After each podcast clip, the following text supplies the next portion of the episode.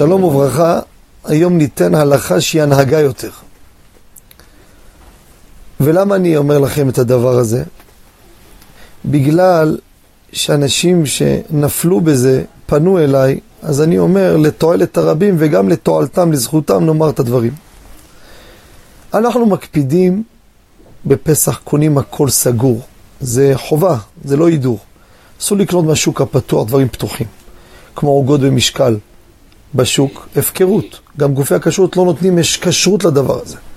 באה אישה אחת, באה, עכשיו אספה את הפיתות, אספה את הרוגלה, חושפת גם את העוגות קוקוס, עוגות בוטנים בידיים, אין דבר כזה. צריך להיות הכל ארוז וסגור, זה ברור. הולכים לסופר, קונים קופסאות ארוזות. שימו לב, גם בסופרים של חרדים, בעיר חרדית, הכל בדצים. תסתכלו על כל מארז אישית, אחד אחד. קשה לפסח? עם כשרות טובה שאתם סומכים עליה, שימו ברגלה.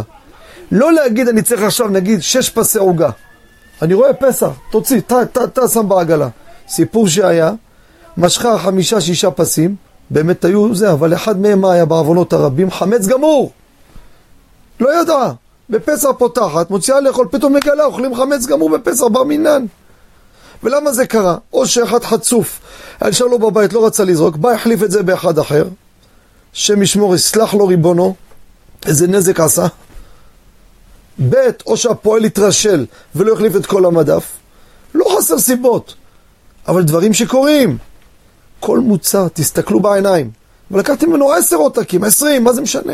בקבוקי שתייה, קטע בקבוק שתייה. לפעמים אני פוגש בחג במקומות, איפה קשה לפסח? אני ראיתי, מה ראית? ראית 10 בקבוקים, אחד לא ראית.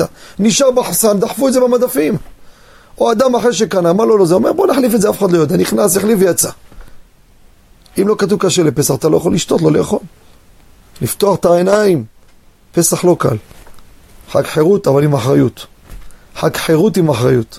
שיהיה לכם חג שמח וכל טוב.